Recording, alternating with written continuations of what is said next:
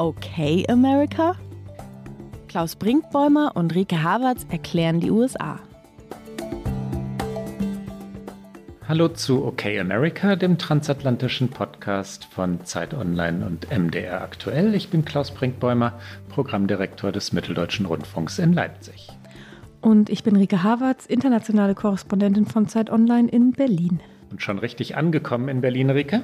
Ach ja, heute Morgen, als ich so durch den Sprühregen ins Büro fuhr, dachte ich, warum nochmal bin ich im Januar zurück nach Berlin gekommen? Aber das wusste ich ja vorher und natürlich bin ich zurückgekommen, weil da vorher Weihnachten war und ich auch dann zu Hause sein wollte. Aber Januar in Berlin, das ist nicht besonders heiter, aber darum geht es ja auch nicht immer. Aber ich habe mich zurückerinnert an Washington D C, das ja doch sehr viele Sonnentage im Jahr hat.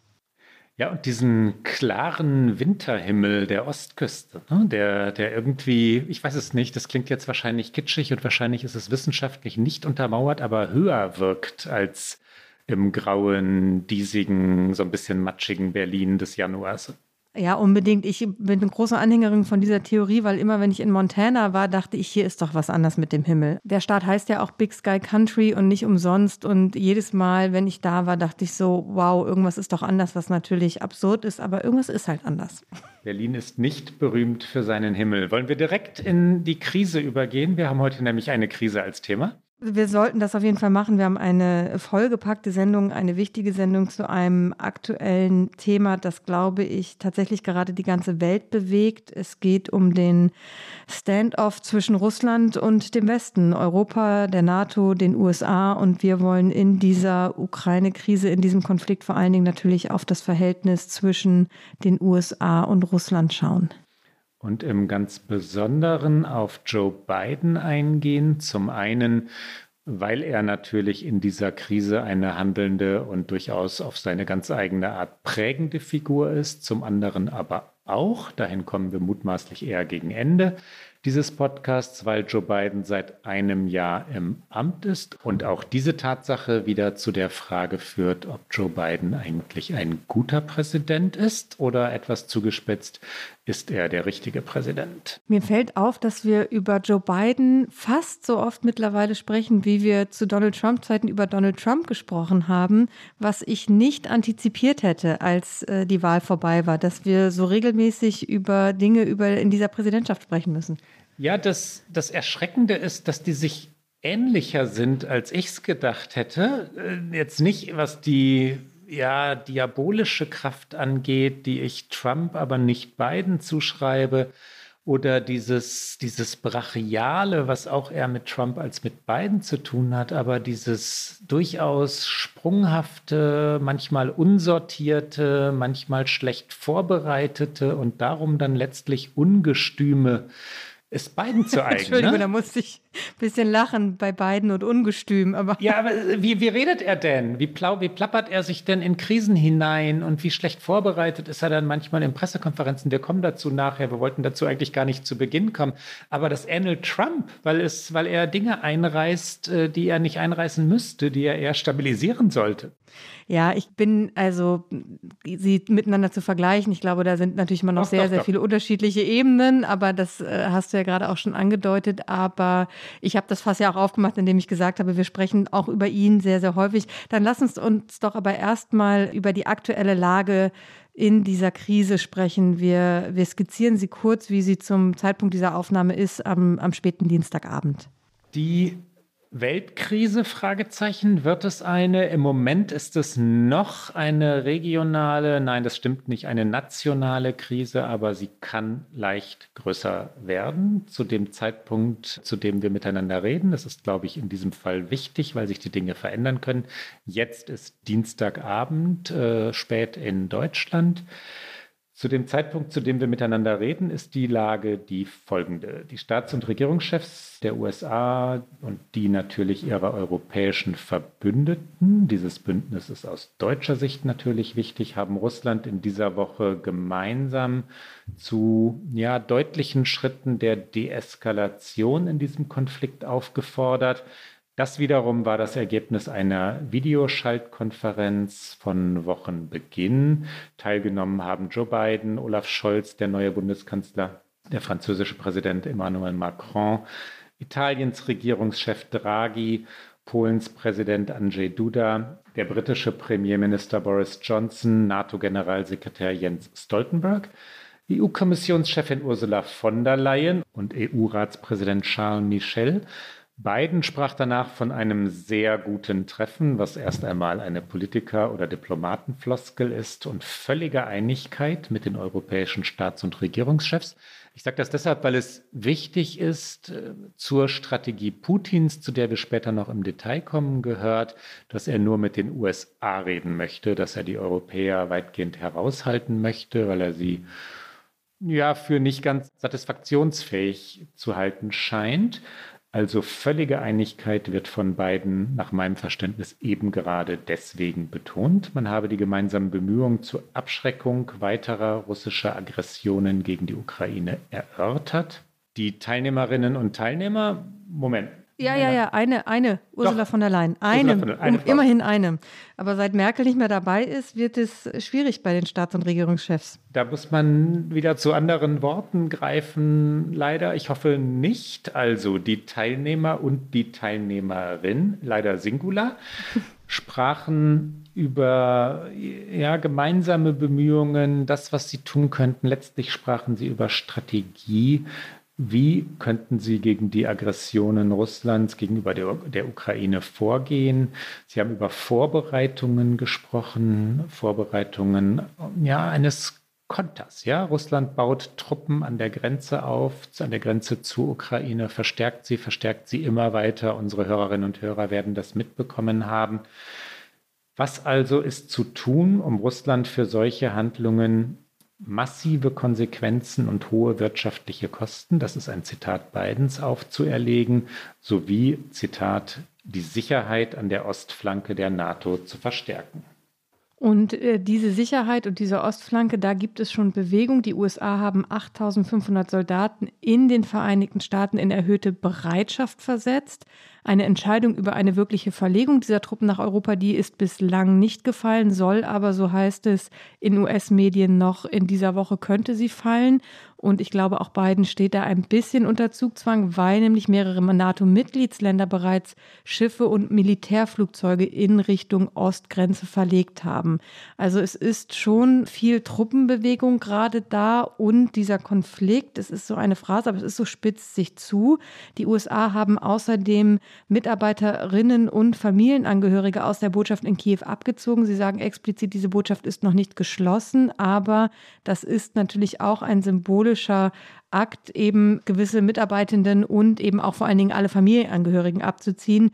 Die Russen haben das jetzt auch getan. Also das war dann der Konter wiederum von den Russen. Und vielleicht an dieser Stelle einmal auch der Hintergrund, warum es sich jetzt gerade so zugespitzt hat, warum wir wirklich darüber reden, ob es in Europa zu einem Krieg kommen könnte. Und dafür schauen wir einmal, wir machen, glaube ich, in dieser Folge mehrere historische Bögen, jetzt erstmal nicht in die ganz so weit entfernte Geschichte, und zwar ins Jahr ungefähr zweitausendvierzehn, als der Konflikt zwischen der Ukraine und Russland begann, als das russische Militär in ukrainisches Hoheitsgebiet eindrang, die Krim annektierte und im Osten eine Rebellion anzettelte. zweitausendfünfzehn kam es dann zu einem eben sehr brüchigen Waffenstillstand und Frieden ist wirklich schwer zu erreichen in der Region, weil in der Ostukraine wird bis heute gekämpft. Prorussische Milizen haben in Luhansk und Donetsk Volksrepubliken ausgerufen. Die ukrainische Armee kämpft gegen Separatisten, die von Russland unterstützt werden. Und jetzt ganz aktuell hat Russland Streitkräfte an der Grenze zur Ukraine zusammengezogen. Es ist von bis zu hunderttausend die Rede. An dieser Stelle würde ich einmal sehr gerne auf Zeit Online verweisen, weil die Kolleginnen und Kollegen haben eine Karte tatsächlich gemacht, die sehr gut illustriert, wo die russischen Truppen gerade stehen. Ich finde, man kann sich das immer so ganz schlecht vorstellen und es fühlt sich wie so ein abstraktes Risikospiel von früher an, aber wir haben da eine Karte und sicherlich auch bei den Öffentlich-Rechtlichen gibt es sicherlich auch sehr viel Bild- und Satellitenmaterial, das einfach sehr eindrücklich zeigt, was da gerade passiert. Und die Haltung des Kreml unter Wladimir Putin ist eben gegenüber seinem Nachbarn wieder schärfer geworden und Ende Oktober wuchs schließlich die Besorgnis, als die Ukraine eine bewaffnete Drohne einsetzte, um eine Haubitze anzugreifen, die von den Russen unterstützten Separatisten betrieben wurde. Und das wiederum hat Russland und eben Wladimir Putin haben das zum Anlass genommen, diesen Schlag als destabilisierenden Akt zu bezeichnen, der gegen das Waffenstillstandsabkommen verstoße.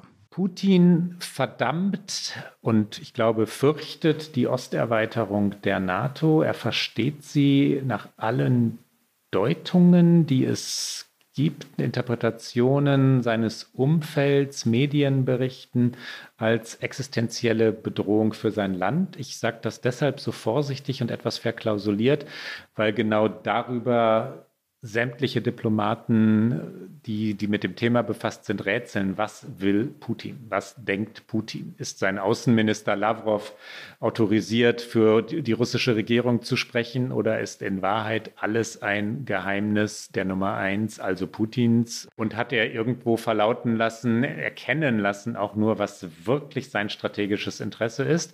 Fragezeichen. Wir kommen dazu später noch. Ja? Also die, die, die Interpretationen und unseren Versuch, in das Hirn Wladimir Putins vorzudringen, werden unsere Hörerinnen und Hörer noch erleben. Meine Theorie wäre, dass Sergej Lavrov, der nun mittlerweile seit fast achtzehn Jahren russischer Außenminister ist, da auch noch nicht der Experte ist. Und, aber wir bemühen uns später mal darum. Putin also, um dort fortzufahren, erklärte, dass die militärische Aufrüstung Moskaus eine Reaktion auf die sich vertiefende ja, Partnerschaft, also die Annäherung zwischen der Ukraine und dem Bündnis, also der NATO, sei. Putin fordert Sicherheitsgarantien, darunter das Ende der, der NATO-Osterweiterung. Das würde wiederum bedeuten, dass auch die Ukraine nicht Mitglied dieses Bündnisses werden könnte, mal ganz abgesehen davon, dass es nach meinem Verständnis nicht realistisch ist, dass die Ukraine es in naher Zukunft werden kann.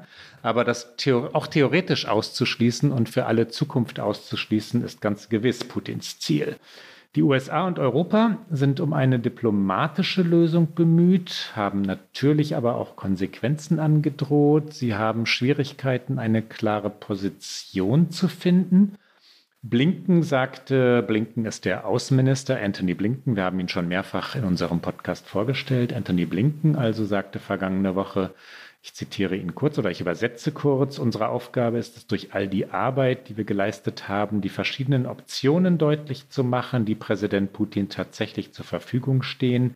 Dialog und Diplomatie auf der einen Seite, Konflikt und Konsequenzen auf der anderen, um ihn hoffentlich abzuschrecken und davon abzubringen, seine Aggression gegen die Ukraine zu erneuern.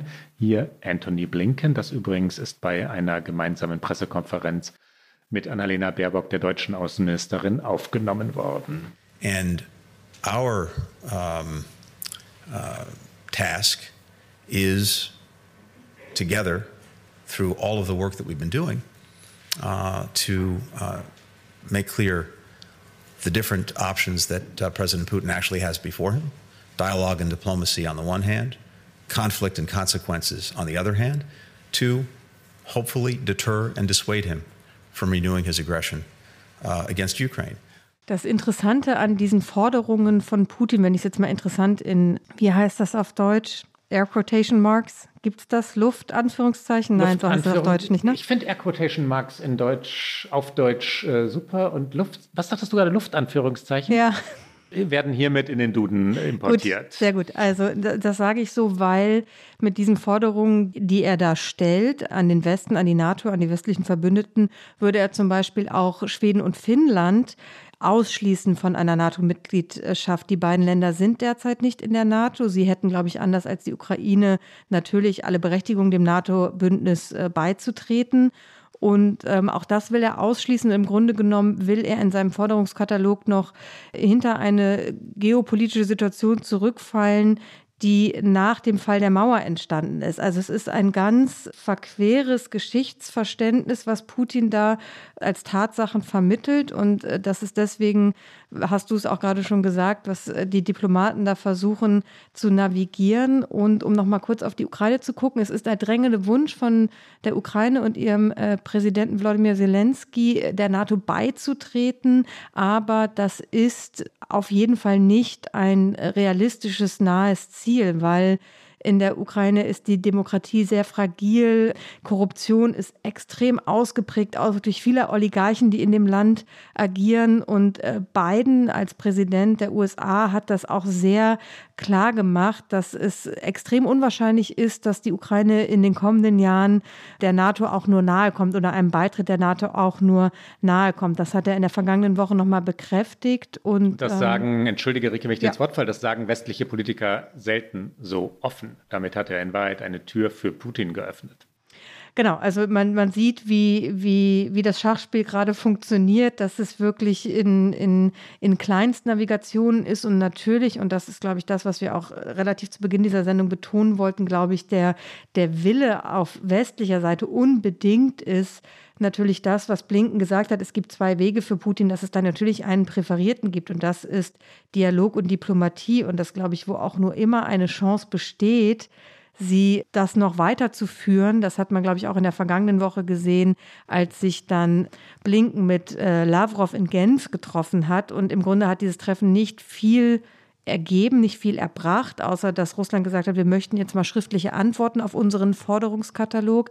Aber es ist wieder ein Stückchen Zeit gewonnen worden. Und Zeit ist in so diplomatischen Verhandlungen natürlich eins der zentralen Elemente. Aber trotzdem gebe ich dir recht, dass Biden das so deutlich gesagt hat, diese Absage an diese NATO-Mitgliedschaft, da öffnet sich ein Raum für Kompromiss. Die Frage ist aber natürlich, wo, wie groß ist der Kompromiss, weil man nicht weiß, und das betonen auch Blinken und Biden immer wieder, letztlich weiß niemand, was Putin will und was er tun wird und niemand steckt in seinem Kopf und sie versuchen es zu antizipieren und das ist tatsächlich, glaube ich, die interessante Frage und es geht ja über die Frage der Ukraine und der NATO-Beitrittsmöglichkeit hinaus. Das, was Putin da will, ist ja im Grunde genommen eine, ich sage es mal etwas überspitzt, eine neue Weltordnung und auch ein deutliches Signal an, an den Westen und auch, glaube ich, an die U S A. Ich bin nach wie vor Weltmacht, auch wenn ihr mich als diese nicht mehr akzeptieren wollt. Und das ist ja auch mit in diesen diplomatischen Verhandlungen drin. Und darüber lässt sich eben nicht verhandeln. Darüber kann der Westen auch nicht verhandeln. Ja, zu den Forderungen Putins, die du gerade angesprochen hast, gehört zum Beispiel auch eine, die mit der Ukraine gar nichts zu tun hat, nämlich die nach Abschaffung oder dem Verschwinden sämtlicher Atomwaffen aus Europa. Und das meint die, die zum Beispiel in der Türkei, in Deutschland natürlich, aber auch in Ländern wie Belgien oder Italien verwahrt werden, gehütet werden, bereitstehen, ist ein etwas zugespitztes Wort, sicherlich aus Putins Sicht das Angemessene. Und Blinken wiederum hat zugesagt, dass die U S A auf die Forderungen Putins schriftlich antworten würden. Diese Antwort steht jedenfalls zum Zeitpunkt, in dem wir beide jetzt miteinander reden, noch aus. Was will Putin? Die Frage, die wir jetzt schon zweimal gestreift und in Details schon beantwortet haben, dass diese Frage überhaupt diskutiert wird, ist schon ein Sieg Putins. Ja, dass er es geschafft hat, dem Westen seinen Konflikt aufzuzwingen, den er ja selber verursacht hat, ist eine strategische Meisterleistung. Ja? Ich schaffe eine Krise, ich erzeuge eine Krise, beschäftige den Rest der Welt mit der Dringlichkeit dieser Krise und zwinge den Rest der Welt, irgendwie diese Krise auch wieder zu lösen. Und am Ende werde ich auf jeden Fall einen Vorteil haben, weil der Zustand dann ein anderer, aus meiner Sicht besserer als der ursprüngliche sein wird. Nicht so schlecht, wenn man es nur auf Taktik reduziert, nicht wahr? Absolut eine taktische Meisterleistung. Ich glaube, jeder, jede kann Putin da auf jeden Fall Respekt zollen. Er ist ein, ein Stratege, er ist ein Taktiker. In der Frage, was will Putin wirklich, möchte ich unbedingt immer als Lektüre, als kleines Mini-Get-Out schiebe ich es ein, den sehr verehrten Kollegen Michael Thumann empfehlen. Er ist ähm, mein Kollege bei der Zeit, er ist außenpolitischer Korrespondent, er ist in Moskau und er hat tatsächlich auch einen Text mit genau dieser Frage geschrieben und er zitiert da einen, den ich nicht kannte, einen russischen Dokumentarfilm, der Weltordnung heißt. Und in dem wird Putin zitiert und da geht es darum eben, was wir gerade schon gestreift haben, wenn es eben um Weltmachtordnung geht und du hast es eingangs schon gesagt, Putin möchte am liebsten immer nur mit den U S A verhandeln, weil er sieht sich eben mit der Weltmacht U S A auf Augenhöhe. Die E U, Europa nimmt er in dieser Hinsicht nicht so ernst und wenn wir darüber reden, dass eben die NATO-Erweiterung nicht weitergehen soll, dann geht es natürlich auch darum, Ländern, die dann nicht der NATO beitreten, dem Einfluss des Westens zu entziehen, der U S A zu entziehen und im Grunde sich selbst als Schutzmacht aufzubauen. Und das spielt sich natürlich, dieses strategische Spiel spielt sich auf dem europäischen Kontinent ab. Deswegen gibt es die Frage um die Ukraine ganz konkret, aber eben auch um so Länder wie Finnland oder Schweden. Und in diesem Dokumentarfilm wird Putin zitiert. Natürlich wollten die U S A auf der obersten Stufe des Podests bleiben und krallen sich dort fest. Das sagt Putin, Zitat Putin.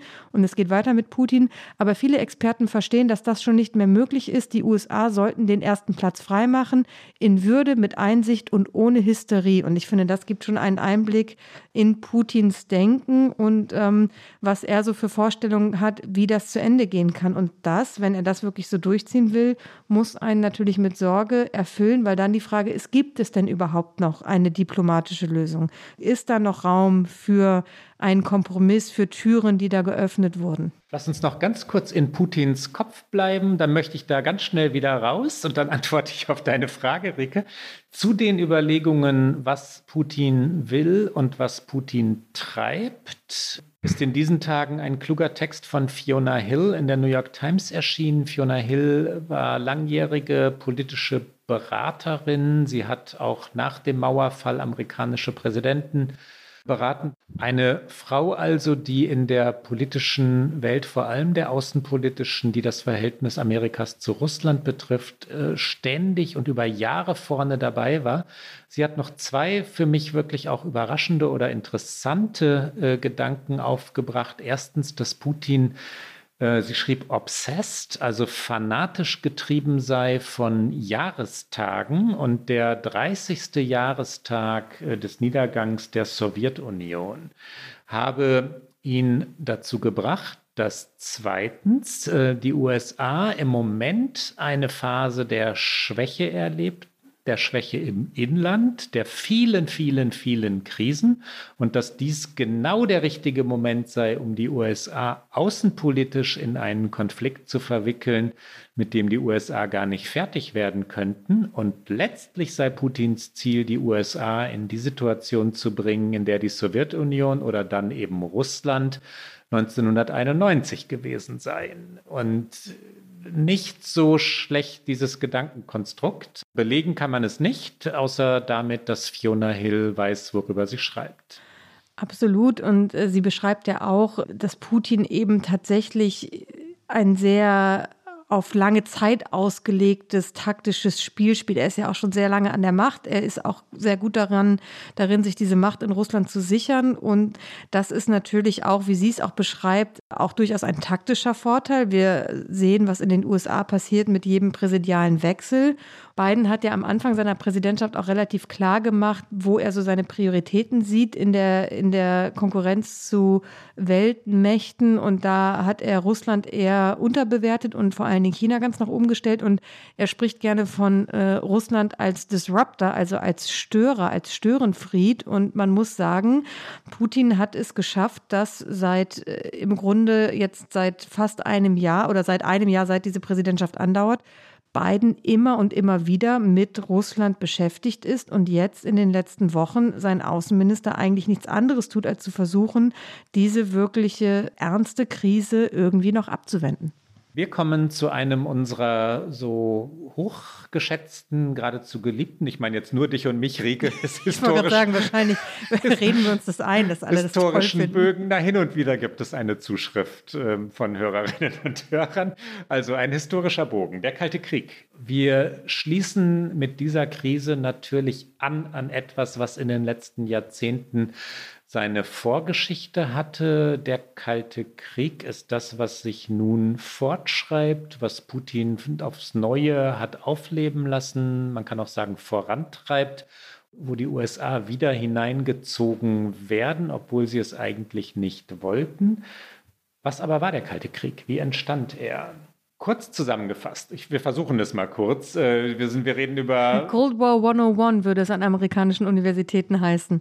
Das Einstiegsseminar für Bachelorstudentinnen. Genau so, und wir machen es in siebeneinhalb Minuten. Ich versuche ich versuch mal anzufangen. Wir reden über fünf Jahrzehnte der Weltpolitik und das wird uns nicht ganz leicht fallen, aber konzentrieren wir uns doch mal, und ich lasse jetzt mal die Vorrede sein. Der Kalte Krieg äh, tobte, ich habe gerade fünf Jahrzehnte gesagt, über vierzig Jahre lang, das ist präzise. Es ging natürlich um den Konflikt zwischen den Supermächten U S A und Sowjetunion. Es ging auch um den Konflikt zwischen Ideologien, dem Kapitalismus amerikanischer Prägung und dem Kommunismus, Sozialismus sowjetischer Prägung. Waren es nur die Nationen, waren es eher die Ideologien? Es, beides war miteinander vermengt und dadurch natürlich aufgeladen. Offiziell wurde dieser Krieg nie erklärt. Das hat aber nichts daran geändert, dass er gefährlich war, weil es natürlich auch um Atommächte ging. Zwei der großen Atommächte, Sowjetunion und U S A eben. Die Welt stand immer wieder am Rande eines Atomkriegs. Ich erinnere mich äh, an meine Kindheit, die Frage, ob ähm, konf- der Konflikt eskalieren könnte, war immer wieder Thema in der Tagesschau jener Jahre. Ich bin Jahrgang neunzehnhundertsiebenundsechzig. Äh, aber zum Beginn gehen wir doch noch einmal zum Ausgangspunkt zurück. Am Ende des Zweiten Weltkrieges ist von diesem Kalten Krieg, der sich entwickeln wird, noch nicht wahnsinnig viel zu spüren. Auf der Konferenz von Jalta am Schwarzen Meer beschließen die Siegermächte U S A, Sowjetunion und Großbritannien im Februar neunzehnhundertfünfundvierzig die Aufteilung Deutschlands in zunächst drei Besatzungszonen. Und noch eint eben diese Siegermächte die gemeinsame Furcht auch vor dem nationalsozialistischen Deutschland und was das angerichtet hatte. Doch dann verschlechtert sich das Verhältnis zwischen eben den beiden Supermächten U S A und Sowjetunion, und in den U S A macht sich die Überzeugung breit, dass es aus Richtung der Sowjetunion eine extrem aggressive und expansive Politik gibt, die vor allen Dingen gegen den Westen geht. Und jetzt kommen wir einmal zu einem britischen Politiker, den wir zitieren, und zwar zu Winston Churchill, weil der eine äh, historisch sehr berühmte Rede gehalten hat, weil er sagt, äh, neunzehnhundertsechsundvierzig, von Stettin an der Ostsee bis Triest an der Adria ist ein eiserner Vorhang über den Kontinent heruntergegangen. Und dieser eiserne Vorhang, das ist ja in den geflügelten Sprachgebrauch übergegangen. Und Harry Truman, um zurück in die U S A und zu unserem Berichtsgebiet zu kommen, der verkündet im selben Jahr auch einen neuen Kurs in der U S-Außenpolitik. Sie wird im Englischen mit Containment umschrieben, das heißt übersetzt Eindämmung. Und es meint vor allen Dingen die Eindämmung eben des Machtbereichs der Sowjetunion, des Kommunismus. Wir erinnern uns, dass in den, eine ganz kurze Schleife in den fünfziger Jahren in den U S A auch die McCarthy-Ära, also da war ja innerhalb der U S A auch im Grunde genommen ein, ein fast ein Stasi-System, weil alle, die auch nur verdächtig waren, Kommunisten zu sein, wurden ausspioniert, wurden verfolgt. Also das trieb auch in den U S A innenpolitisch, hatte extreme Folgen. Aber Truman, der hat dann eben auch auch gesagt, okay, wir als U S A müssen jetzt alle Länder gegen diesen Zugriff verteidigen, und erhielt dann ebenfalls ähnlich wie Churchill eine Rede, die sehr bekannt geworden ist, und in der sagt er, ich zitiere, es muss die Politik der Vereinigten Staaten sein, freie Völker zu unterstützen, die sich der versuchten Unterwerfung durch bewaffnete Minderheiten oder durch Druck von außen widersetzen. Sollten wir es versäumen, Griechenland und der Türkei in dieser schicksalhaften Stunde zu helfen, wird dies weitreichende Folgen für den Westen wie für den Osten haben. Wir müssen sofort und entschlossen handeln. Griechenland und Türkei, das waren die beiden Länder, die dort vor allen Dingen Gelder brauchten und wollten und die der U S-Kongress dann auf Grundlage dieser Rede auch bewilligt hat. Aber hier noch einmal kurz der O-Ton von Truman. It must be the policy of the United States to support free peoples who are resisting attempted subjugation by armed minorities or by outside pressures. Should we fail to aid Greece and Turkey in this fateful hour, the effect will be far-reaching to the West as well as to the East. We must take immediate and resolute action. Das, was du gerade erklärt hast, Rieke, wurde die Truman-Doktrin genannt. Truman-Doktrin meint, dass die U S A allen Staaten helfen wollten, die vom Kommunismus bedroht wurden oder bedroht worden seien. Und das wurde die zentrale Kraft jetzt aus West, von westlicher Seite aus gedacht oder von amerikanischer Seite aus gedacht, die im Kalten Krieg immer wieder auch für neue Konflikte sorgte. Weil die Truman-Doktrin natürlich auch missbraucht wurde, wiederum aus, ich sage jetzt mal etwas nüchtern, realpolitischer, amerikanischer Sicht heraus. Damit ließ sich sehr viel begründen. Der neue Kurs umfasste ein, wie soll man sagen, Aufbauprogramm für die europäische Wirtschaft. Das meinte insbesondere auch die deutsche, den Marshallplan. Als Stalin dann den Staaten Osteuropas die Teilnahme an dem Aufbauprogramm Nordamerikas, also Washingtons, untersagte, deutete sich die neue Aufteilung der Welt, die wirkliche Spaltung, die zentrale Konfliktlinie des Kalten Krieges, also nunmehr wirklich beginnenden Kalten Krieges an. Wir haben gesagt, sieben Minuten, ne? Für unseren historischen Exkurs, haben wir gesagt, oder? Ja, ich, ich, ich habe nicht geguckt. Ich glaube, wir sind so mittelgut in der Zeit. Und wir sind schon neunzehnhundert, im Jahr neunzehnhundertachtundvierzig, Rieke. Können wir... Du, vierzig Jahre Weltgeschichte, was soll ich sagen? Also, wir versuchen eine Beschleunigung. So richtig klar oder, wie soll man sagen, offiziell oder im Sinne von ähm, etabliert wurde die Gründung des westlichen Blocks durch die Währungsreform im Juni neunzehnhundertachtundvierzig, ein zentrales Datum europäischer Geschichte. Mit diesem Zeitpunkt nämlich wurde in den drei westlichen Besatzungszonen die D-Mark als Zahlungsmittel eingeführt. Das ist das eine historische Datum, was ich mir sicher merken kann, weil der zwanzigster Juni neunzehnhundertachtundvierzig der Geburtstag meiner Mutter ist und meine Großeltern mir die schöne Geschichte erzählten, dass schnell ein Name gefunden werden musste, weil mein Opa dann zum Standesamt, ich weiß gar nicht, ob es damals das Standesamt war, wo man eben die Geburt des Kindes gemeldet hat, damit er eben auch für das dritte Kind dann noch die, ich will jetzt nicht lügen, vielleicht zwanzig D-Mark bekam, die man eben bekam, eben weil es das neue Zahlungsmittel war. Und es ist eine Geschichte, die ich oft gehört habe von meinen Großeltern. Und natürlich kann ich mir das Datum aber vor allen Dingen auch gut merken, weil meine Mutter ja Gott sei Dank auch immer noch ihren Geburtstag feiert. Und ich bin gerührt und meine das genauso ernsthaft, wie ich es sage. Die Sowjets antworteten mit einer Totalblockade Westberlins. Die Zufahrtswege wurden gekappt, die Energieversorgung ebenso. Die Westalliierten bildeten die heute berühmte Luftbrücke und sie dauerte wirklich beinahe ein Jahr lang. Ja, fast ein Jahr lang wurden die Bewohner Westberlins mit allem, was sie zum Leben brauchten, Lebensmittel natürlich vor allem, aus der Luft versorgt. Und ich glaube, jetzt beschleunigen wir wirklich. Wir gehen über ein paar Daten hinweg. Äh, keine großen Erläuterungen, jedenfalls von meiner Seite nicht, ich verspreche es. Die NATO wurde gegründet im April neunzehnhundertneunundvierzig, auf der anderen Seite der Warschauer Pakt im Mai neunzehnhundertfünfundfünfzig und damit war die Welt auch militärisch in zwei Lager geteilt. Und dann springen wir direkt mal in die frühen sechziger Jahre, weil bis neunzehnhunderteinundsechzig kann man die Sektorengrenze zwischen Ost und West noch ganz ungehindert als äh, Passant passieren, als Passant passieren. Und also es gibt noch regen Verkehr zwischen den beiden Seiten. Es wird aber deutlich, dass natürlich da ein, ein, zwei Systeme sich wirklich gegenüberstehen. Der Kapitalismus auf der einen Seite und das sozialistische Modell auf der anderen Seite und schließlich wird am dreizehnter August neunzehnhunderteinundsechzig die Grenze geschlossen und die Mauer wird gebaut. Auch da könnte ich jetzt noch eine persönliche Anekdote bringen, weil mein Vater in Berlin studiert hat, als die Mauer gebaut wurde und auch davon erzählen kann und ich ja jetzt in Berlin lebe und natürlich die, die Teile der Mauer sehe, auch natürlich die Steine, die überall gelegt sind und mir das gar nicht vorstellen kann, wie es war, zu diesem Zeitpunkt in Berlin zu leben, aber im Westen Berlins. In welchem Teil Berlins hat dein Vater gelebt? Im Westen, im Westen. Wo genau? In welchem Bezirk? Ja, da fragst du mich jetzt was. Und wenn ich jetzt was Falsches sage, dann ruft er mich an, sobald er die Folge gehört hat und sagt, was hast du da erzählt? Ich weiß es nicht so ganz genau, aber er hat äh, Jura studiert in Berlin und gerne davon erzählt. Und ähm, ich glaube, es war auch ein schönes Leben in Berlin auf der westlichen Seite in, in dieser Zeit. Aber ich reiche das nach, wo er gewohnt hat, wenn es interessierte Hörerinnen und Hörer gibt. Ich glaube, so interessant ist es nicht. Ich bleibe bei dem Versuch, schnell mit Daten zu agieren.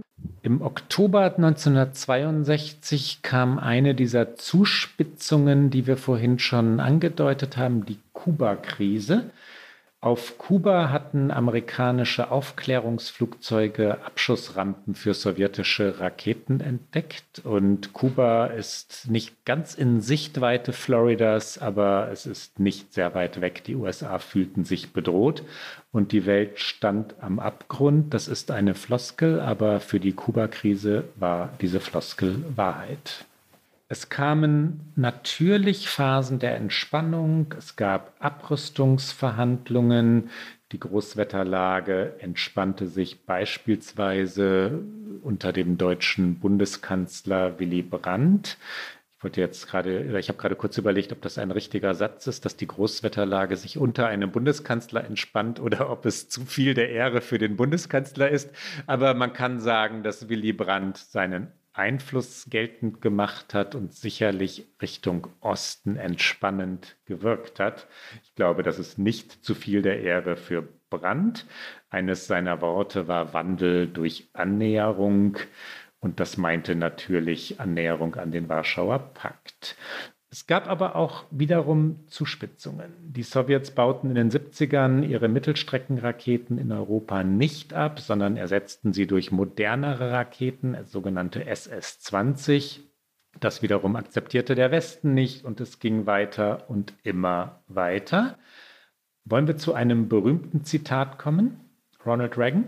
Unbedingt, aber bevor wir das bringen, würde ich sagen, gerade was die Rüstung angeht, vielleicht noch ein in Deutschland auch sehr wichtiges Moment ist die deutsche Friedensbewegung, die vor allen Dingen in den neunzehnhundertachtziger Jahren ihren Höhepunkt erreichte, eben weil dieser Rüstungswettlauf von vielen Teilen in der Bevölkerung nicht mehr hingenommen wurde und es zu großen Protesten gab. Hunderttausende gingen auf die Straßen und äh, finde ich das schon ein wichtiges äh, Moment noch, weil du gerade eben von diesen Wellenbewegungen der Annäherung und dann wieder Aufrüstung gesprochen hast.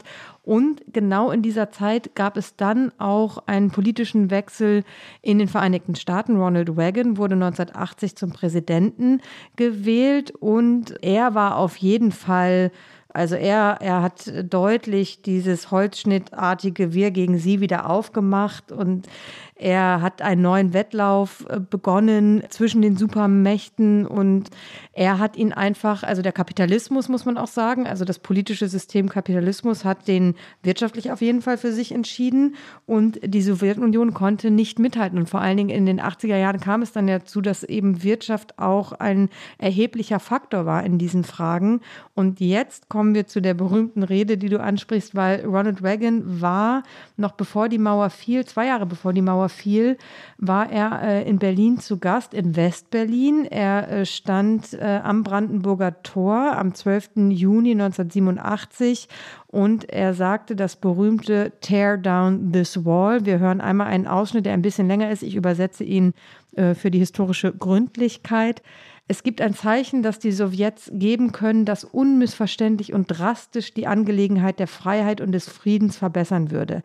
Herr Gorbatschow, wenn Sie Frieden suchen, wenn Sie Wohlstand für die Sowjetunion und Osteuropa suchen, wenn Sie Liberalisierung suchen, kommen Sie hier zu diesem Tor. Herr Gorbatschow, öffnen Sie dieses Tor. Herr Gorbatschow, reißen Sie diese Mauer nieder. Wir hören einmal rein bei Ronald Reagan. There is one sign the Soviets can make that would be unmistakable, that would advance dramatically the cause of freedom and peace. Mister Gorbachev, open this gate. Mister Gorbachev, tear down this wall. Und interessant, ich habe es gerade in der Vorbereitung so im Vorbeigehen gesehen, James Baker, der damalige Außenminister von Reagan, hat in irgendeiner Dokumentation über diese Zeit bei C N N gesagt, dass es Reagan persönlich gewesen wäre, der diesen Satz in diese Rede geschrieben hat. Es wäre kein Redenschreiber gewesen, kein Berater, und er auch insistiert hätte, dass das in dieser Rede enthalten bleibt, die damals zu der Zeit gar nicht so wahnsinnig viel Aufmerksamkeit bekommen hat, und jetzt kennt eigentlich fast jeder diesen Spruch. Werbung. Diese Woche in der Zeit? Die Bücher des Frühlings. sechzehn Seiten blühende Fantasie. Von gefährlichen Liebschaften, einer Flucht auf dem Mississippi und magische Erzählkunst. Das Literaturspezial zur Buchmesse in Leipzig. Die Zeit, Deutschlands größte Wochenzeitung. Jetzt am Kiosk oder direkt bestellen unter zeit.de slash bestellen.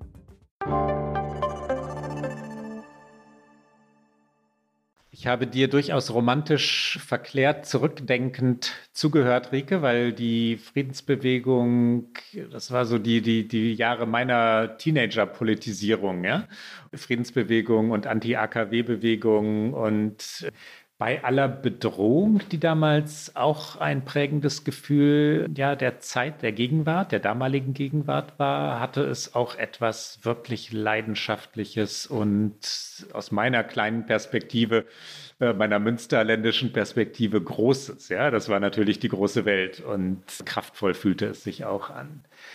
Die Mauer fällt am neunten November neunzehnhundertneunundachtzig, und ein Jahr später ist der Kalte Krieg offiziell beendet. Er wird formell beigelegt. Die ganz wesentliche Frage, wenn heute über die Ukraine diskutiert wird, ist die, wurde damals der Sowjetunion oder dann eben Russland versprochen, dass es eine Osterweiterung der NATO nicht geben würde. Das ist eine Theorie, die von Putin immer wieder mal aufgeworfen wird, angedeutet wird oder auch explizit formuliert wird. Und die Antwort ist nein. Nach allem, was historisch belegt ist, gibt es keine solche Zusage des Westens, gab es keine solche Zusage. Man kann im Gegenteil sagen, dass Bill Clinton und Boris Jelzin neunzehnhundertsiebenundneunzig darüber geredet haben, dass die ehemaligen Mitglieder des Warschauer Paktes frei wählen sollten, wem sie sich in Zukunft anschlössen. Und das wiederum meinte natürlich auch potenziell die NATO. Und dann kommen wir langsam in der Gegenwart an. Im April zweitausendacht gab es eine Ankündigung der NATO. Diese Ankündigung lautete so, dass Georgien und die Ukraine potenzielle Beitrittskandidaten seien oder irgendwann beitreten würden. So jedenfalls, also so definitiv wurde es in Moskau verstanden, und die Antwort Moskaus war hart und klar, nämlich ein Einmarsch in Georgien.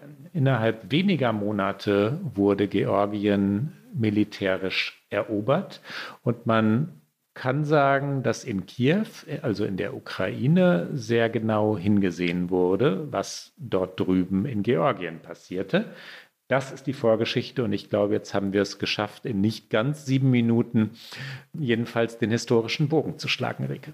Ich glaube auch, es waren nicht ganz sieben Minuten. Es ist aber, glaube ich, wichtig, um dann wieder ins Jetzt zu springen, um auch zu verstehen, warum Putin vor allen Dingen immer wieder diese Augenhöhe mit den U S A sucht, warum in dieser Krise ohne die U S A keine Lösung zu erreichen sein wird. Also es ist aus meiner Sicht nicht vorstellbar, dass irgendeine Deeskalation ohne die U S A passieren wird, auch wenn die U S A nicht Teil des sogenannten Normandie-Formats sind. Das Normandie-Format ist ein Format, in dem Russland und die Ukraine miteinander sprechen unter Vermittlung von Frankreich und Deutschland, um eben den ausgehandelten Friedensvertrag zu stabilisieren, um dieses Abkommen zu sichern. Diese Normandie-Gespräche sollen jetzt wieder aufgenommen werden, und in der vergangenen Woche, als Blinken groß unterwegs war, wurde auch immer wieder gefragt, ob die U S A bereit seien, diesem Normandie-Format beizutreten, und er hat gesagt, die U S A sind jederzeit bereit, mit allem zu unterstützen und zu helfen. Er hat aber klar gesagt, sie würden da nicht beitreten. Und von Russland hört man immer wieder, auch von Lavrov, immer wieder Richtung U S A, Richtung Washington. Also sie, sie müssen da nah dran sein, und Jetzt bringe ich nochmal den Bogen zurück ganz am Anfang von Biden, der nach dem Telefonat mit eben allen, die wir gerade aufgezählt hatten, den europäischen Verbündeten sagten, es sei absolute Geschlossenheit. Das war nicht immer so klar in den letzten Tagen und Wochen. Zum einen gibt es in der äh, deutschen Politik äh, teilweise etwas divergierende Aussagen. Ich sage nur als Stichwort die Frage, könnten Sanktionen gegen die Ostsee-Pipeline Nord Stream zwei vorstellbar sein? Da hat Bundeskanzler Scholz lange gesagt, nein. Das haben aber viele andere Unternehmen. Unter anderem in den U S A schon lange, lange, lange. Die Republikaner fordern das ein und auch, ich glaube, Biden hat das jetzt in dieser Eskalation mit Russland nicht vom Tisch genommen. Jetzt hat sich Scholz da auch angenähert, hat gesagt, nein, nichts, alles liegt auf dem Tisch, je nachdem, was Putin tut.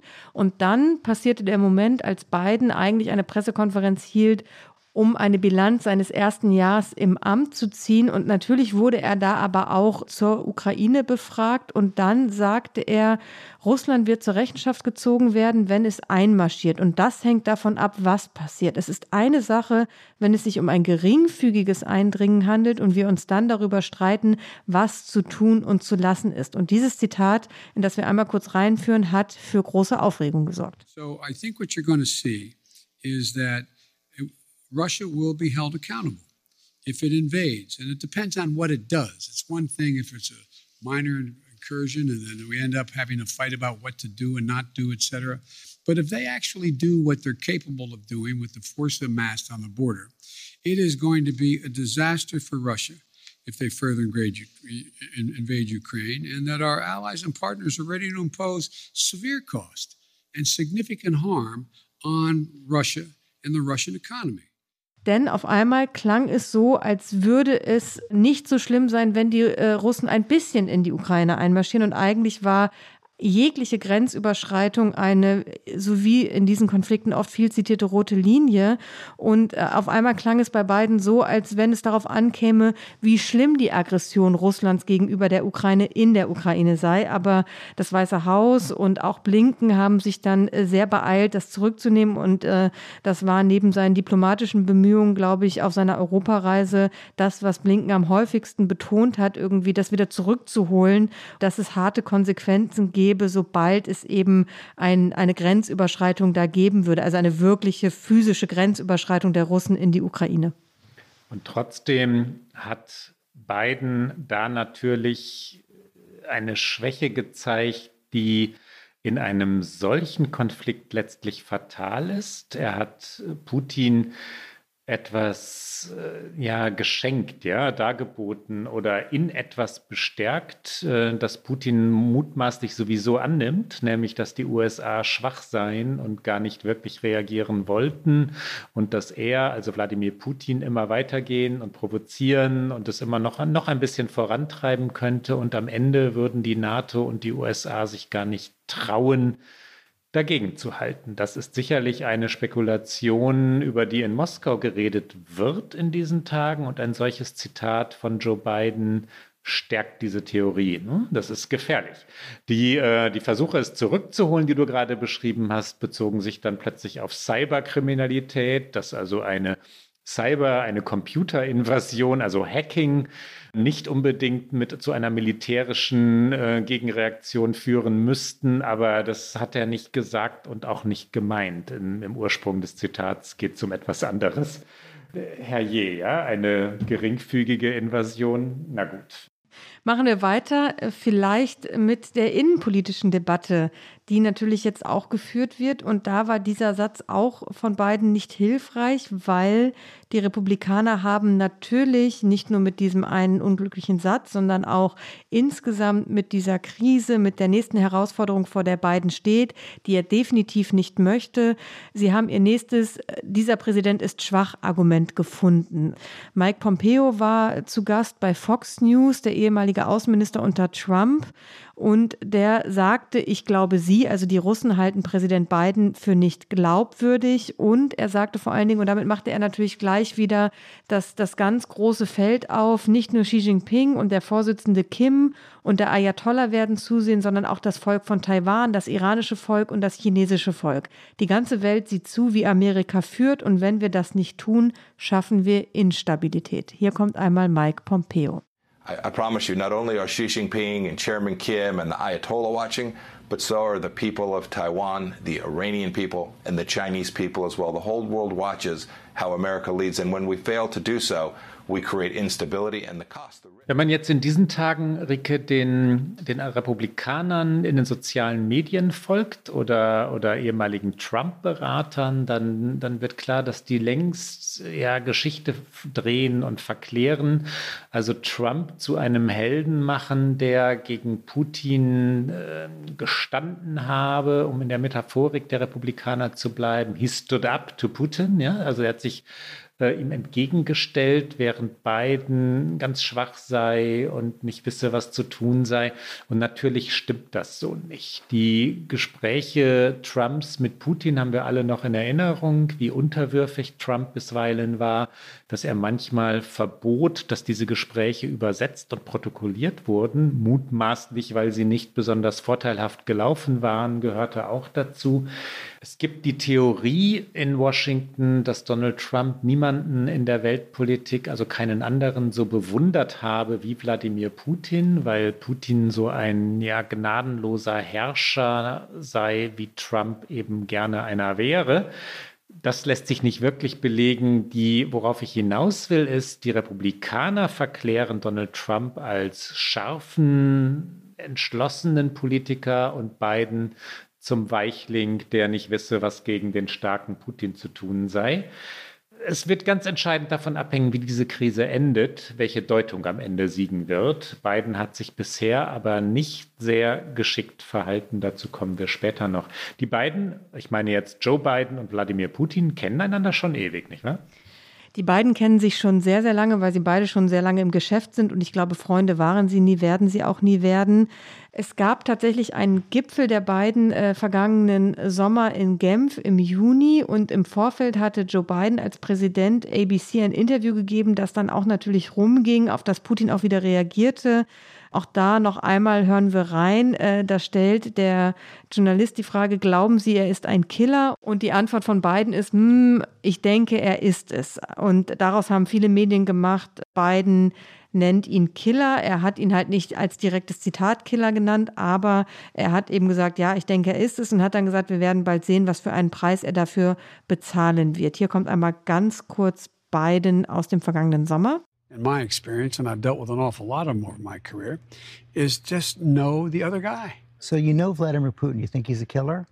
Mm-hmm, I do. So what price must he pay? The price he's going to pay, well, you'll see shortly. Und bei diesem Gipfel, der dann kurz nach diesem Interview stattfand, gab es dann auch keine größeren Annäherungen. Es gab viele Spielchen. Es war die Frage, wer kommt wie, wo zum Treffen eingefahren, weil Putin berühmt dafür ist, gerne auch mal Leute warten zu lassen. Also, dass dann äh, zum Beispiel Biden schon ewig lange in dem Hotel gewesen ist und äh, Putin aber erst später vorfährt. Das sollte vermieden werden. Es gab keine gemeinsame Pressekonferenz, auch weil eben diese Bilder vermieden werden sollten, die es gab von Trump und Putin, die ja zweitausendachtzehn eine sehr äh, berühmt gewordene Pressekonferenz in Helsinki abhielten. Und dafür durfte dann Putin zuerst seine Pressekonferenz abhalten, die er sehr lang gestaltete, damit eben am Ende Biden doch irgendwie auf ihn warten musste. Dafür hatte Biden dann die bessere Kulisse, weil er draußen seine Pressekonferenz abhielt und dynamisch und wie der Commander-in-Chief mit äh, Fliegersonnenbrille, also mit diesen typischen Aviators, die er immer trägt, auftrat. Und das war halt alles sehr viel Show, wenig Ergebnis. Damals sagte Biden, ich denke, das Letzte, was er, also Putin jetzt will, ist ein kalter Krieg. Und Putin sagte, es gibt keine Illusionen und es kann auch keine geben. Und ich würde sagen, da stehen wir heute immer noch. Aber die Frage ist, will er einen kalten Krieg? Daraus ist geworden, will er einen Krieg? Ob es einen Ja, zweiten, also den nächsten Gipfel zwischen Putin und Biden geben wird, der vielleicht ja angebracht wäre, um aus dieser aktuellen Krise herauszufinden, hat Anthony Blinken, der Außenminister, zunächst einmal offen gelassen. Ausgeschlossen hat er es auch nicht. Wir hören einmal Anthony Blinken, der sagt, wenn es sich für die beiden Präsidenten als nützlich und produktiv erweist, zu reden, sich zu treffen und sich zu engagieren, um die Dinge voranzubringen, dann sind wir dazu bereit. Präsident Biden hat sich hier in Genf mit Präsident Putin getroffen. Er hat mehrmals mit ihm telefoniert oder per Videokonferenz gesprochen, wenn wir zu dem Schluss kommen und die Russen zu dem Schluss kommen, dass, dass das der beste Weg sei, die Dinge zu lösen, sind wir sicherlich bereit, das zu tun. Man kann auch sagen, eine sehr, sehr, sehr, sehr diplomatische Aussage. Hier also Anthony Blinken. If it proves useful and productive for the, uh, the two presidents uh, to meet, to, to, call, uh, to talk, uh, to engage, to try to carry things forward, uh, I think we're fully prepared to do that. Uh, President Biden has uh, met here in Geneva with uh, President Putin. He's um, spoken to him on the phone or via uh, video conference uh, on a number of occasions. Uh, and if uh, we conclude, uh, and the Russians conclude, that uh, per, uh, the best way to resolve things uh, is through a further conversation between them, we're certainly prepared to do that. Ich mag sie so gerne oder ich mag diesen O-Ton so gerne, weil ja. es so ein Diplomatensprech ist. Natürlich. Und ich finde, wir müssen ihn auch einmal ja, in dieser Sendung haben. Und ich vor allen Dingen Anthony Blinken wirklich gerade überhaupt nicht um seinen Job beneide und um diesen Balanceakt, den er da irgendwie bestehen muss und dann eben noch mit einem Präsidenten im Rücken, der dann halt manchmal jetzt solche Ausfälle hat, die er dann wieder einfangen muss. Vielleicht noch eine letzte Schleife, bevor wir dann auch noch mal ganz kurz tatsächlich auf dieses erste Jahr Biden-Präsidentschaft in aller Kürze schauen. Was natürlich in den U S A auch noch gerade eine Rolle spielt, ist die Frage, wollen die U S A sich wirklich wieder engagieren in einem möglicherweise bewaffneten Konflikt im Ausland? Ein halbes Jahr nach dem desaströsen Abzug aus Afghanistan, das muss man so sagen, es war eine Katastrophe für Biden. Es war vor allen Dingen eine humanitäre Katastrophe für die Menschen in Afghanistan, aber auch eben politisch ein Desaster. Eine Mehrheit der U S-Bürgerinnen und Bürger will diesen Abzug, wollte diesen Abzug, aber eben nicht so. Das hat Biden innenpolitisch wie außenpolitisch sehr viel geschadet, international ist er kein verlässlicher Partner mehr. Innenpolitisch heißt es, er hat die U S-amerikanischen Truppen nicht beschützt und eben auch alle die Ortskräfte, so werden die ja leider sehr technisch genannt, die die U S A und auch die Verbündeten immer unterstützt haben.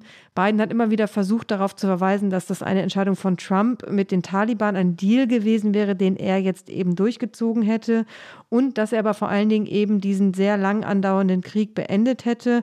Und deswegen wäre ein neuer bewaffneter Konflikt mit amerikanischen Soldaten im Ausland die absolute Katastrophe für Biden. Das will er auf keinen Fall. Es ist derzeit auch in der innenpolitischen Debatte noch keine Rede davon, dass irgendwelche Truppen wirklich bei einem möglichen Krieg in die Ukraine geschickt würde. Aber natürlich ist der militärische Faktor eine. Wir haben eingangs davon gesprochen, dass Truppen schon in Alarmbereitschaft versetzt werden. Auch das wird dann ein Teil der Debatte werden, sollte es weiter eskalieren. Gestattest du mir eine komplett unseriöse Bemerkung, Rieke? Unbedingt. Du warst vorhin bei Anthony Blinken und ich wollte da nicht mit einer unseriösen Bemerkung hineingrätschen. Aber ist dir mal aufgefallen, wie Anthony Blinken Annalena Baerbock anschaut, wenn die beiden sich begegnen? Das scheint in diesem ganzen Stress dieser Tage, den du gerade ja angesprochen hast, und das ist es ja tatsächlich, diese Anspannung ist enorm, weil ein Konflikt zwischen den U S A und Russland natürlich potenziell enorm ist. Ich schließe an den Beginn meines Satzes an, die einzige Erleichterung für Anthony Blinken zu sein. Er freut sich immer so, wenn er Baerbock sieht. Und das ist wirklich schön zu sehen. Da habe ich noch nicht so drauf geachtet. Mir ist nur bei der gemeinsamen Pressekonferenz aufgefallen, wie oft sie ihn Tony genannt hat. Also auf jeden Fall scheinen sie sich nicht unsympathisch zu sein, was in diesen Tagen ja tatsächlich auch viel wert ist. Und es ist sicherlich sehr viel angenehmer, wenn ich jetzt mal aus Baerbocks Perspektive denke, neben Blinken zu stehen, als neben Lavrov zu stehen. Das ist zweifellos richtig.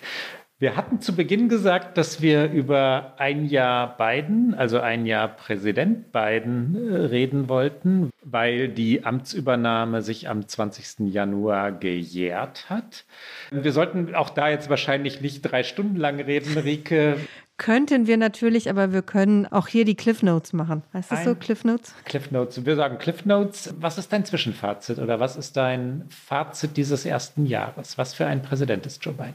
Also wenn ich es in einem Wort zusammenfassen müsste, würde ich, glaube ich, sagen, abgekämpft, was bitter ist, wenn man das nach einem Jahr im Amt sagen muss.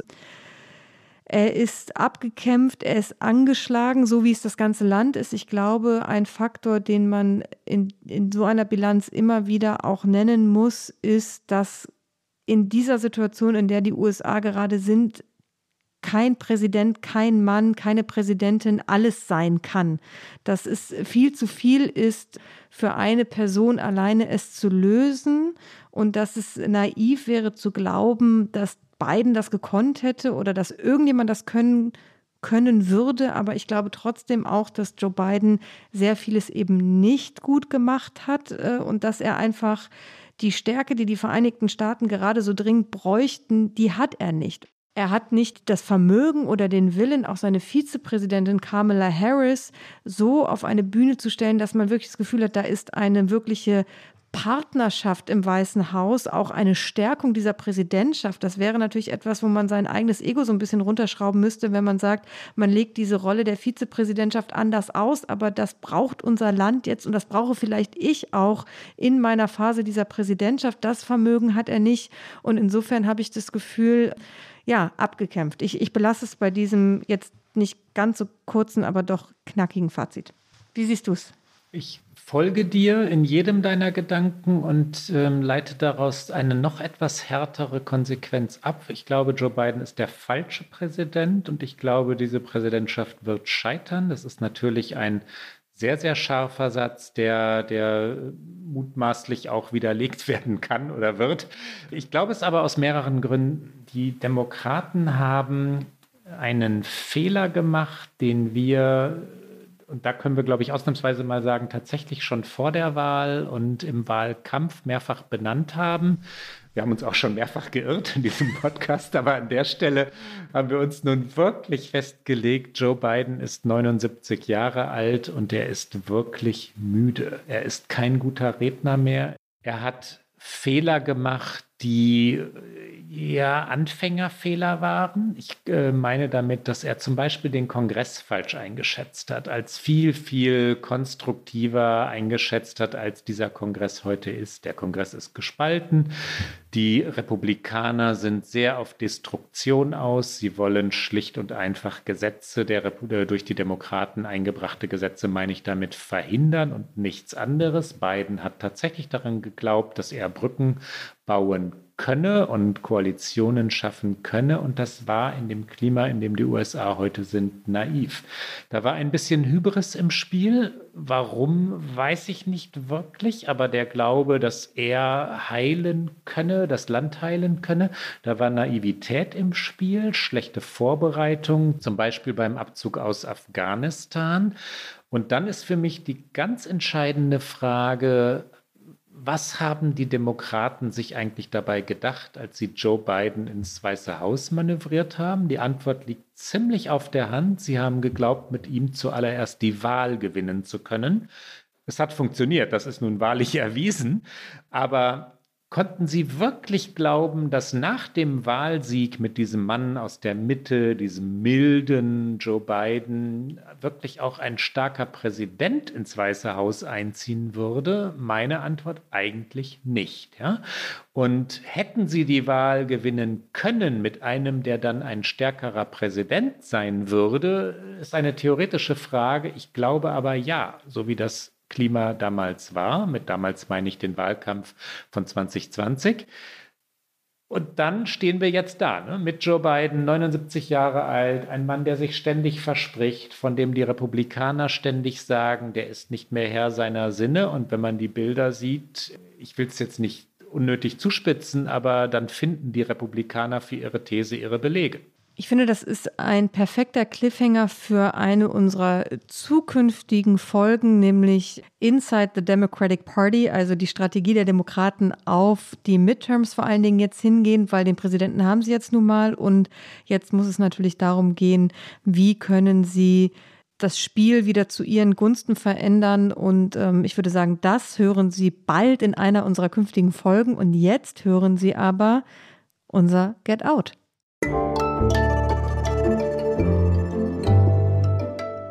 Get out.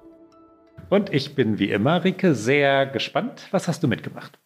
Ich habe in dieser Woche tatsächlich etwas Aktuelles mitgebracht, weil wir eben auch über Joe Bidens Performance gesprochen haben. Und es ist ihm etwas passiert, was jedem mal passiert, aber es war ach, er hat eine goldene Regel missachtet, wenn man als Politiker öffentlich unterwegs ist, die die Amerikaner wieder mal sehr schön formuliert haben. Don't say anything near a microphone that you wouldn't want your mother to hear. Also sag bitte in der Nähe eines Mikrofons nichts, was deine Mutter nicht auch hören könnte oder was deine Mutter nicht hören sollte. Und das ist Biden passiert und das auch noch mit einem Moderator von Fox News. Der Fox News Reporter Peter Doocy hat Biden nach einer Pressekonferenz zu einem ganz anderen Thema im Rauslaufen gefragt. Das ist so amerikanische Tradition. Mich nervt das manchmal tatsächlich auch, dass diese amerikanischen Journalistinnen und Journalisten permanent auch nach anderen Dingen fragen. Also man erinnert sich daran, auch als Merkel da war und Merkel und Biden eine, äh, einen gemeinsamen Auftritt hatten, dass dann die U S-Amerikaner ihre Fragen zu allen möglichen Themen gestellt haben, die aber mit Merkel nichts zu tun hatten oder mit Deutschland. Naja, auf jeden Fall fragte eben dieser Reporter nach der hohen Inflation in den U S A und ob das den Demokraten bei den Midterms schaden könnte. Und Bidens Antwort war dann sehr ironisch, nein, es ist ein großartiger Pluspunkt mehr Inflation und dann, was für ein dummer Scheißkerl. Das ist mein erster O-Ton als Get Out. Hier kommt er kurz.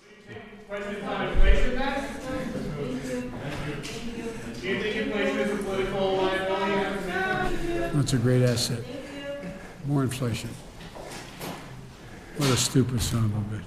Und nur um jetzt aber Biden nicht so allein dastehen zu lassen, habe ich noch ein zweites Malheur mitgebracht, denn es passiert eben allen mal und es gibt ein schönes Beispiel aus dem Wahlkampf zweitausend, als George W. Bush mit seinem Running Mate Dick Cheney auf Wahlkampftour war. Und er läuft auf die Bühne und man sieht halt, wie er winkt und dieses typische, was man so kennt, nur lächelnde Gesichter. Und dann flüstert er Cheney zu, das ist Adam Clymer, ein Arschloch der Spitzenklasse. Im Englischen ist es noch ein bisschen schöner, a Major League Asshole, da sind wir direkt wieder beim Sport. Clymer war damals äh, Journalist für die New York Times. Wir hören auch hier ganz kurz rein. Adam Clymer, Major League Asshole. Und der tolle David Sanger, der bei der New York Times gerade ganz viel auch übrigens zu der Krise mit Russland schreibt, immer sehr lesenswert, der twitterte, dass Clymer, der mittlerweile nicht mehr lebt, einmal zu ihm gesagt hat, dass das einer seiner stolzesten Momente war, als das passierte. Das ist mein Get Out. Klaus, was ist deins? Ein schönes Get Out, Rieke, die, und wie, wie komisch, wie lustig, ne? Gibt es das in Deutschland auch, diese, diese so dahingeworfenen Beleidigungen? Gibt es natürlich auch, hm? Gibt's bestimmt auch. Ich finde sie nur im Englischen immer so schön. Also Major League Asshole finde ich schon groß. Das können wir nicht in Deutschland.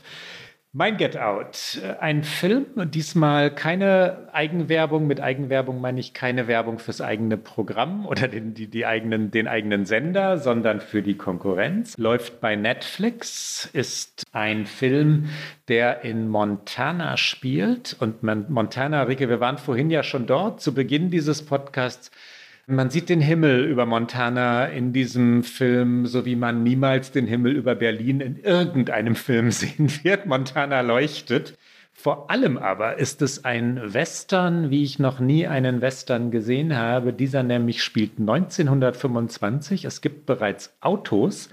Und natürlich gibt es aber auch weiterhin Pferde und natürlich wird auch weiterhin geschossen und es gibt die Einsamkeit der Menschen Montanas, es gibt das Leiden dieser Menschen daran, dass sie keine Bildung haben, dass das Schulsystem ja, in Wahrheit gar nicht vorhanden ist. Es geht nicht, es geht nicht wirklich um Schule, es geht um Homosexualität, es erinnert ein wenig an Brokeback Mountain. Es ist ein Familiendrama, es ist ein Brüderdrama oder Bruderdrama. Ein hochintelligenter Bruder ist zugleich ein verbitterter und zynischer. Der Nette der beiden ist zugleich der nun wahrlich auch dümmere, ungeschickte. Ein großer Film, The Power of the Dog. Ich möchte sofort nach dieser Aufnahme jetzt diesen Film gucken, weil wir jetzt auch so viel von Montana gesprochen haben. Und äh, das war's für heute bei OK America. Sie hören uns alle zwei Wochen donnerstags auf Zeit Online, m d r punkt d e, in der A R D-Audiothek, auf allen guten Podcast-Kanälen sowie sonntags im Radioprogramm von M D R Aktuell. Und die nächste Sendung hören Sie am zehnten Februar. Wenn Sie uns schreiben mögen, erreichen Sie uns unter o k america at zeit punkt d e. Bis dahin. Bis dann.